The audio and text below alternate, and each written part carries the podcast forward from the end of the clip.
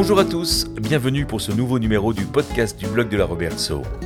Et voici une série consacrée aux élections législatives des 12 et 19 juin 2022 pour des entretiens avec les candidats et candidates qui se présentent à vos suffrages dans la troisième circonscription du Bas-Rhin qui comprend les quartiers de la Robertso de Cronenbourg à Strasbourg ainsi que les villes de Schiltigheim, Onheim, Bischheim, Souffle-Weiersheim et Reichstätt. Fidèle à notre habitude de participation à la vie démocratique publique de notre secteur, le blog de la Robertso interroge les candidats avec toujours la même structure d'entretien pour que vous puissiez vous faire une opinion des idées et des valeurs des candidates et candidats. Pour ce numéro, nous avons interrogé Capucine Gauthieron qui se présente pour le parti régionaliste Unserland. Alors bonjour euh, Capucine Gauthieron, c'est ça hein? Bonjour, euh, je vous bienvenue au blog de la Robertso. Merci de m'accueillir. Vous êtes candidate Unserland pour euh, dans le cadre des élections législatives qui auront lieu les 12 et 19 juin prochains sur la troisième circonscription de Strasbourg et votre suppléant est Franz Sauer. Absolument. D'accord, c'est votre première candidature aux législatives Aux législatives, oui, mais j'étais déjà candidate sur la circonscription, donc au départemental, sur le canton de Chichikam-Bichem, donc mon engagement pour ma circonscription ne date pas d'hier. Vous êtes, la, si je ne m'abuse, la plus jeune. Hein, je... Absolument, oui. Euh, on ne dit jamais ça aux plus vieux. Vous avez remarqué ça, bah, Vous savez, pour moi, mon âge n'est pas du tout un problème. Au contraire, c'est plus un avantage qu'autre chose, même si pour moi, ça ne doit pas influencer le choix des électeurs. On se fonde avant tout sur un programme, sur des idées, sur une personne que sur son âge. Est-ce que vous pouvez vous présenter en quelques phrases Qui vous êtes D'où vous venez Absolument. Alors, euh, je suis Capucine Gauthieron, donc j'ai 20 ans, je suis étudiante en droit, donc euh, ce qui est en parfaite adéquation, à mon sens, avec un, projet politique. Euh, je vis à la Robertso, je suis née à la Robertso, donc je suis une enfant du quartier. Mon engagement pour ma circonscription, comme je vous l'ai dit avant, euh, il date d'il y a déjà quand même plusieurs années, puisque ça fait quelques années que je suis donc euh, investie dans le tissu associatif et politique. Et euh, mon, mon, engagement s'est concrétisé, on va dire, l'an dernier avec une première candidature au départemental. Et davantage cette année avec une candidature aux législatives qui me permet, en plus d'être candidate dans mon quartier de naissance et dans lequel je réside, la Robertso, que je veux euh, protéger et défendre. Alors, euh, excusez-moi la question, je la pose de manière candide. Euh, quand on a 19, 20 ans, qu'on a la vie devant soi, le, des études de droit, est-ce que Unserland, c'est le choix le plus logique pour s'engager dans la politique? Qu'est-ce qui vous a fait tomber dans cette marmite? Alors, pas forcément, en fait, tout simplement. Hein. Moi, on va dire, je vais là où mes idées se trouvent défendues tout simplement. Euh, alors c'est-à-dire que moi à la base j'ai commencé euh, voilà dans des parties plus traditionnelles et puis j'ai remarqué voilà que l'Alsace n'était pas défendue, qui est le fer de lance dans mon engagement, le fer de lance euh, de mon engagement. Moi c'est la qualité, c'est l'Alsace, c'est la décentralisation. Voilà. après politiquement je me situe de centre droit comme comme vous pouvez le voir sur mon programme. voilà et pour moi tous ces sujets-là je ne pouvais pas les défendre on va dire de manière sincère et honnête dans un parti national et donc voilà on Sorland s'est apparu euh, à moi euh, tout à fait naturellement. Donc, euh, pourquoi vous êtes candidate aujourd'hui pour, pour, euh, Oui, pourquoi vous êtes engagée aujourd'hui dans la législative? Ah ben alors, Tout d'abord, je suis persuadée du bien fondé démocratique de ma candidature, euh, puisque aujourd'hui à Paris, donc, nous avons une majorité présidentielle et c'est. Nous, aurons peut-être une voilà, majorité présidentielle. probablement, on va dire, voilà, on a un pouvoir assez fort et je trouve qu'il n'est pas sain pour dans une démocratie de ne pas avoir de contre-pouvoir, on va dire. Et aujourd'hui, le seul contre-pouvoir qu'on a réellement, c'est l'extrême gauche et l'extrême droite. Et donc, moi, si demain je suis élue, j'aimerais apporter une opposition position constructive à Paris. Et je pense que nous avons besoin d'un élu local, besoin d'élus de terrain, besoin d'un élu alsacien à Paris qui défendra le particularisme alsacien euh, à l'Assemblée nationale. Alors aujourd'hui, Unseland, c'est de présenter des candidats dans toutes les circonscriptions en Alsace? Oui, absolument, sauf sur la première circonscription, mais absolument partout sinon. Donc ça veut dire que potentiellement, vous pourriez avoir combien de, députés euh, Une dizaine si tout le monde gagnait? Oui, dans, ces eaux-là. Bon, après, de toute manière, euh, si demain je gagnais à l'Assemblée nationale, il faut savoir que je ne serai pas seule. J'intégrerai euh, le groupe euh, parlementaire qui compte déjà une vingtaine de députés, qui est Liberté et Territoire. Et donc, évidemment, évidemment, je ne serai pas seule pour défendre mon programme et le mettre en œuvre à l'Assemblée. Liberté et Territoire, expliquez-moi dans quelques politiquement ça se situe. Qui... Alors, c'est centriste, un groupe centriste voilà, qui rejoint beaucoup d'élus locaux donc des élus, j'espère, alsaciens bientôt. On a des Basques, des Corses. des Bretons. Des gens, voilà, des Bretons, des gens d'un peu partout. Et donc, il est temps qu'il y ait des élus alsaciens. Voilà. comment vous envisagez votre rôle de député aujourd'hui? Comment quel député vous serez? Alors moi, je veux avant tout être un député qui défend donc les habitants de sa circonscription euh, et un député, voilà, qui va appliquer son programme, tout simplement. C'est que euh, je, fais des études de droit, donc je connais le procédé législatif. Euh, je, serai présente à l'Assemblée nationale. Je, ne veux pas me faire élire, on va dire, voilà, pour comme certains députés. Alors en Alsace, c'est moins le cas qu'ailleurs qui peuvent, on va dire, une fois élus, se reposer sur leur laurier, qui font un projet de loi de temps à autre, voilà, ou un amendement pour se donner bonne conscience. Non, moi ce que je dis, je le ferai. Euh, voilà, ma jeunesse est peut-être un, désavantage pour certains. Moi, je pense que c'est un avantage parce que je viens dans cette élection de manière sincère et honnête. Euh, j'ai rien, je, n'ai rien à perdre et je suis là pour la durée. Et donc, évidemment que mon programme, voilà, euh, au cours de mon mandat, si je suis élu, sera mis en œuvre par des projets de loi la question est plus, est plus précise, c'est-à-dire quel type de député vous seriez? C'est-à-dire que comment vous allez, vous allez maintenir la, le contact avec les habitants du secteur? Est-ce que vous ferez des réunions ah oui, euh, évidemment. Euh, évidemment. Bah, comme, je vous ai, comme je vous ai dit, moi j'ambitionne de devenir d'être un élu local, un élu de territoire, proche des gens, euh, proche des besoins locaux. Donc évidemment, ça passe par un contact régulier avec, avec les habitants de la circonscription pour savoir ce dont ils ont besoin euh, leurs attentes et leurs besoins, voilà, parce qu'évidemment sur 5 ans, moi j'ai établi un programme que je pensais réaliste au vu des, des enjeux et des besoins d'aujourd'hui et de ceux qu'on peut anticiper. Mais évidemment qu'au cours des 5 années à venir, il y aura des choses qu'on n'aura pas pu venir. Comme la crise Covid est un exemple. Il peut se passer plein de choses entre temps. D'accord. Et donc, euh, consultation directe, consultation euh, des votations, des comment vous allez pêcher le sentiment des, des électeurs vous, vous parlez de ma campagne actuelle ou de... Non, non, de, si vous êtes député. Bah, je pense qu'on fera des réunions publiques euh, voilà, où tout le monde évidemment sera bienvenu et, et évidemment chacun sera libre aussi euh, de me faire part voilà, de, de ses doléances euh, dans la circonscription et voir voilà, comment on peut mener un projet ensemble. Alors, comment, comment un parti régionaliste peut-il s'insérer dans, un dans une, assemblée nationale? Mais Alors tout simplement parce que la décentralisation est un sujet national, hein, que la centralisation Paris, la politique parisienne, euh, voilà, on veut tout centraliser, est, euh, est une menace euh, pour l'ensemble de la France et non pas juste l'Alsace. Alors moi je suis alsacienne, voilà, on s'en alsacien, donc nous défendons l'Alsace, mais le programme que je défends est tout à fait applicable ailleurs. Alors évidemment, sauf le particularisme alsacien, sauf si on demande, on va dire, d'étaler le droit local. Mais c'est pas trop le micro parce que sinon ça fait du bruit. c'est c'est pas l'ordre du jour. Pour le moment, on va déjà le protéger chez nous. Mais évidemment, moi, je pense qu'on a un projet national, on a, on a un programme. Mon programme convient tout à fait à un, projet national. D'ailleurs, je ne sais pas si vous l'avez lu, mais c'est pareil. Justement, on, va, on, va en, on va en parler. Quels sont donc les trois points forts pour vous de ce programme? Bah, les trois points forts pour, euh, pour moi de, de mon programme, c'est euh, tout simplement, bah, évidemment, premièrement, l'Alsace, le fait de vouloir mener une politique de décentralisation une politique territoriale en redonnant euh, les moyens d'agir. La CEA, c'est pas assez pour vous? Alors la CEA est un début. La CEA est un début, c'est un bon début, et tout doit partir de là. Euh, les euh, Alsaciens, ils ont dit non à la fusion des départements et, et, de la région. On les a consultés. Il y a eu un référendum. Les Alsaciens, ils ont voté. Absolument, absolument. Et ils ont dit non. Absolument, absolument. Et... pourquoi aujourd'hui ils le voudraient alors qu'ils l'ont pas voulu il y a longtemps? Alors on va pas refaire le Rom mais bah quand oui, même. Il y a une consultation il y a quelques temps menée par la CEA par euh, Frédéric Berry. La consultation de celle-ci, mais je parle de celle par l'ancien président de la, de la grande région Grand Est, dont le nom m'échappe pour l'instant qui justement proposait avant la réforme des régions que y ait une fusion ah, des Alors les gens n'ont pas été consultés pour cette fusion. Si si. Ça a été euh, ça a été fait de manière non démocratique. Les, Alsaciens ont voté. Il y avait une un référendum d'initiative mhm. locale qui a été validé par le gouvernement sur la fusion des deux départements plus la, la région donc qui ferait une grande assemblée départementale avec toutes les compétences. Les Alsaciens ils ont dit non. Dont à la fusion euh, de la région Grand Est. Oui, les Alsaciens sont contre la fusion de la région Grand Est. Non, non, je, je, vous parle, je vous parle de. Alors, il faut que je retrouve le, le nom de l'ancien euh, l'ancien président de. Mais ça, c'était il, y a, il y a environ 5-6 ans.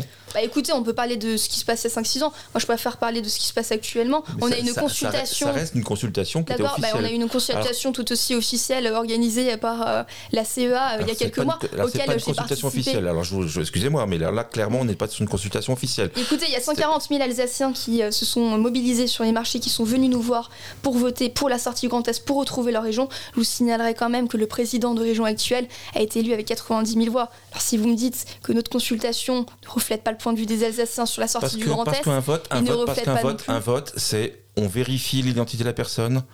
On Ça va a dans été un fait non non attendez, été on va dans un isoloir. Il y a une, une organisation de vote. Ça c'est un vote. Une consultation, je mais vous il y en fais une sur internet. qui ont aucun- été, y a- euh, a qui ont vérifié chaque c'est pas- vote un par un, qui ont levé les doublons. euh, Je vous la consultation que je vous parle avec euh, l'ancien président de la région, donc je ne décidément pas retrouver le nom, mais cette consultation, les Alsaciens avaient la possibilité de dire oui à cette fusion. Écoutez, euh, moi il y a 5-6 ans, je vais être très honnête avec vous, je n'étais pas euh, présente, euh, j'avais euh, je- j'avais 14 ans. Euh, voilà, moi mon combat pour l'Alsace, je le mène aujourd'hui. L'avenir de l'Alsace, il est devant nous, il est demain. Euh, et puis je pense pas qu'on peut dire que les 140 000 personnes qui ont voté donc pour la sortie du Grand Est lors de sa consultation, leur voix ne compte pas. Très bien. Autre point de, de votre programme à défendre bah alors tout simplement le pouvoir d'achat. Moi je suis euh, voilà pour euh, augmenter le pouvoir d'achat des Français. Je trouve qu'aujourd'hui on a une charge fiscale qui est absolument euh, énorme. Il faut savoir quand même qu'on est le premier pays de l'OCDE avec les prélèvements obligatoires les plus élevés. Donc voilà, moi je veux redonner du pouvoir d'achat aux Alsaciens, aux Français. Je veux qu'on, que nos impôts soient réinvestis chez nous. Voilà. Et ça passe notamment en, ça passe notamment en réduisant les charges patronales parce qu'aujourd'hui, quand vous êtes patron, que vous embauchez quelqu'un, vous le payez 2000 euros, il vous coûte 4000. Faut pas s'étonner après que les salaires n'augmentent pas. Oui, mais les là- routes, les routes, si vous êtes une entreprise, euh, bah, la route qui vient à, qui mène à votre entreprise, elle a été payée par la collectivité. Donc c'est aussi euh, c'est un Absolument. donnant-donnant. C'est Non, un mais ça, donnant-donnant. Absolument, comment- je ne si- nie pas la contribution, si on- la nécessité de la contribution fiscale des citoyens, monsieur. Je dis simplement qu'il y a des économies qui doivent être faites et qu'il faut arrêter euh, voilà, de, de prendre les gens euh, pour des vaches à lait, que euh, le pouvoir d'achat, il est des Français sérieusement blessés, il baisse encore avec l'inflation et qu'il est temps de réagir. Donc vous vous battez, vous battez pour le pouvoir d'achat, donc vous voulez baisser la fiscalité, donc c'est moins de recettes pour les collectivités. Comment on fait en sorte que les collectivités retrouvent un équilibre Alors tout simplement, alors déjà, ça c'est déjà autre chose, c'est que moi je suis contre le fait que les impôts soient centralisés à Paris et puis que de son bon gré, Paris restitue aux collectivités territoriales les impôts. Pour moi, il y a déjà une première chose à faire là-dessus, c'est euh, que les collectivités territoriales récoltent elles-mêmes les impôts et euh, qu'elles en aient euh, voilà, euh, les moyens d'action et que ce soit pas donné par Paris. Que l'Alsace, par exemple, évidemment, soit contributeur net au budget national, ça a toujours été le cas, c'est normal, c'est la solidarité nationale qui s'applique, c'est quelque chose de tout à fait naturel que je ne remets pas en cause. Maintenant, en tant qu'Alsacien, en tant que contribuable, vous avez aussi vous le droit de voir vos impôts investis chez vous, c'est tout à fait normal. Après, c'est un peu le jeu aussi. Les impôts, euh, vous payez euh, pour. euh, c'est aussi une solidarité. euh, donc. C'est exactement ce que je viens de vous dire, absolument. Mais sur le dé- pour le coup Oui, national. oui, oui, c'est Ouais, absolument ce que je viens de vous dire. Alors, quand vous parlez de Paris, vous parlez de l'Assemblée nationale, de la représentation de tous les députés de toutes les régions de France. On entend ça. Oui, ou le pouvoir central, l'exécutif. hein. D'accord. Et un troisième point, éventuellement, à, mettre en avant? Bah, le, le droit local, évidemment, qui est plus que jamais menacé, voilà, notamment par M. Mélenchon, le Concordat, qui est quand même l'héritage des valeurs judéo-chrétiennes alsaciennes, dont je me revendique puisque je suis catholique, mais j'ai également voilà, de, des- des- des- des- de la famille juive alsacienne et calviniste. Et donc je pense que c'est extrêmement important voilà, de, de protéger nos droits locaux, parce que des fois, on ne se rend pas forcément compte au quotidien du, du poids du droit local. Moi, je suis étudiante en droit, donc euh, c'est une question qui m'intéresse tout particulièrement. Ça représente quand même 12% de notre droit en Alsace-Moselle. Quand vous montez une association, le droit local est là. Quand vous, vous êtes en faillite civile, Le concordat, c'est pas tout à fait le droit oui, local. évidemment, c'est toujours euh, le- l'extrême question, concordat et droit local, évidemment.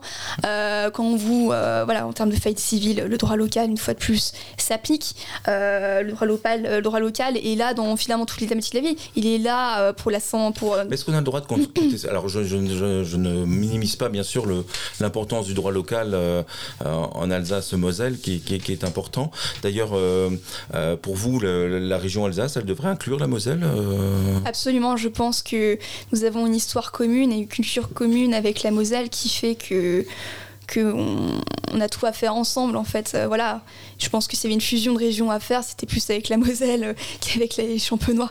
D'accord. Alors effectivement, le Concordat, c'est un, accord d'État à État, donc qui a été fait par Napoléon en 1902 avec l'État du Vatican. Aujourd'hui, ça, ça, pour vous, ça fait partie du droit de local ou ça, ça doit être, on doit parler des choses? On peut discuter du Concordat sans parler du droit on peut, on peut le séparer du droit local. Moi, je pense que les deux doivent être défendus ensemble. Je pense que si on perd notre particularisme alsacien, c'est aussi bien droit local que le Concordat qui sont remis en cause ensemble. Et donc, c'est quelque chose qu'on doit défendre ensemble et, continuer à faire évoluer, évidemment, parce que le droit local, voilà, comme euh, le, droit français, est amené à évoluer euh, en fonction des thématiques actuelles, évidemment.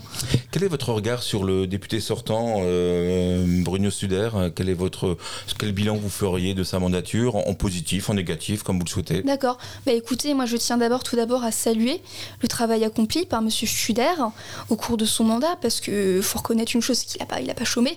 il a quand même un taux de présence qui est largement supérieur à la majorité des députés français. Donc je salue tout d'abord son travail. Après, c'est vrai que moi je déplore voilà, son manque d'implication sur les thématiques alsaciennes et la loi Molac, voilà son opposition à la loi Molac en est un exemple. Mais je salue, je salue son travail mené à l'Assemblée. Est-ce que vous avez un autre exemple de point positif, point négatif euh J'ai rien de plus à dire, je préfère parler de mon programme que des autres. Exactement. Vous avez certains dossiers ont, ont, été euh, transversaux sur, la, sur, le, sur ce mandat, dont le, GCO. Euh, quel est votre point de vue là-dessus Est-ce que vous pensez que voilà, stop ou encore Il est contesté, hein, il, officiellement il n'est toujours pas ouvert. Hein, on est quand même sur quelque chose qui n'est légalement, vous parlez de droit, hein, c'est-à-dire que l'autorisation de droit. Bon, alors vous savez, moi, quand bon, il y a des gens qui m'expliquent que un projet qui a coûté 120 millions d'euros, on va le raser maintenant qu'il est construit. Je trouve ça complètement aberrant. Mais bon, euh, moi je crois. C'est quand même la folie. du, fait accompli, alors, pour le coup. Voilà, alors moi je crois en la nécessité d'un grand contournement routier pour une ville d'importance de Strasbourg au vu de l'encombrement actuel de l'autoroute. Voilà. Maintenant, si le GCE aurait pu et aurait dû être un grand projet de, désencombrement euh, de la ville de Strasbourg, L'idée était bonne, mais je pense que c'est la, réalisation qui a été mal faite et qui est critiquable, puisque euh, au vu du péage qui est particulièrement coûteux qui est demandé, euh, je pense que ça le rend tout à fait inefficace. D'accord. Et quelle, était la solution éventuellement pour euh, enlever le péage? Quel, était le prêt en charge? Bah, Que ce soit, oui, effectivement, oui. C'est vous me parliez, vous me parliez des routes avant. Bah voilà, l'État. Euh, pourquoi est-ce que les, pourquoi est-ce que on devrait payer un péage en Allemagne? C'est pas le cas. Euh, nos voisins suisses, qui pourtant ont pouvoir d'achat. On, a un péage parce que c'est les Vinci qui a payé l'autoroute. Et, voilà, mais moi je pense que c'est un service qui devrait être rendu public. Je pense qu'aujourd'hui on paye de plus en plus d'impôts et on a de moins en moins de services publics, Monsieur Jacob. Je pense que c'est un vrai souci. Donc, comment on trouve l'argent pour, pour payer le GCO alors? Ah bah tout simplement en retrouvant euh, nos, impôts locaux. Après, euh, euh, voilà, qu'on retrouve mainmise sur notre budget. Si on touchait nos impôts chez nous, on aurait évidemment de l'argent. Après, comme je vous l'ai dit, il y a des économies à faire sur plein de sujets, notamment sur l'administration. Prenez une ville comme Strasbourg, c'est 40% de budget, 40% dû à l'administration il y, a plein, de points sur lesquels on peut économiser.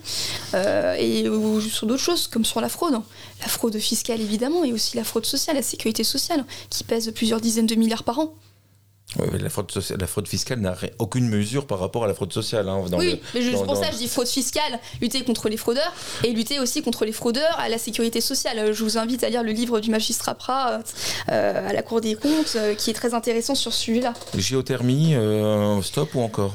Stop, stop, stop. Arrêtons tant qu'il est encore temps. Je pense que tous les habitants de la Roberto ont, comme moi, sursauté de leur lit beaucoup trop tôt le matin. Voilà, je pense que on a bien vu les maisons euh, fissurées, euh, les gens en ont remboursé. Je pense qu'il faut arrêter cette folie euh, de la géothermie tout de suite, tant qu'il en a encore temps.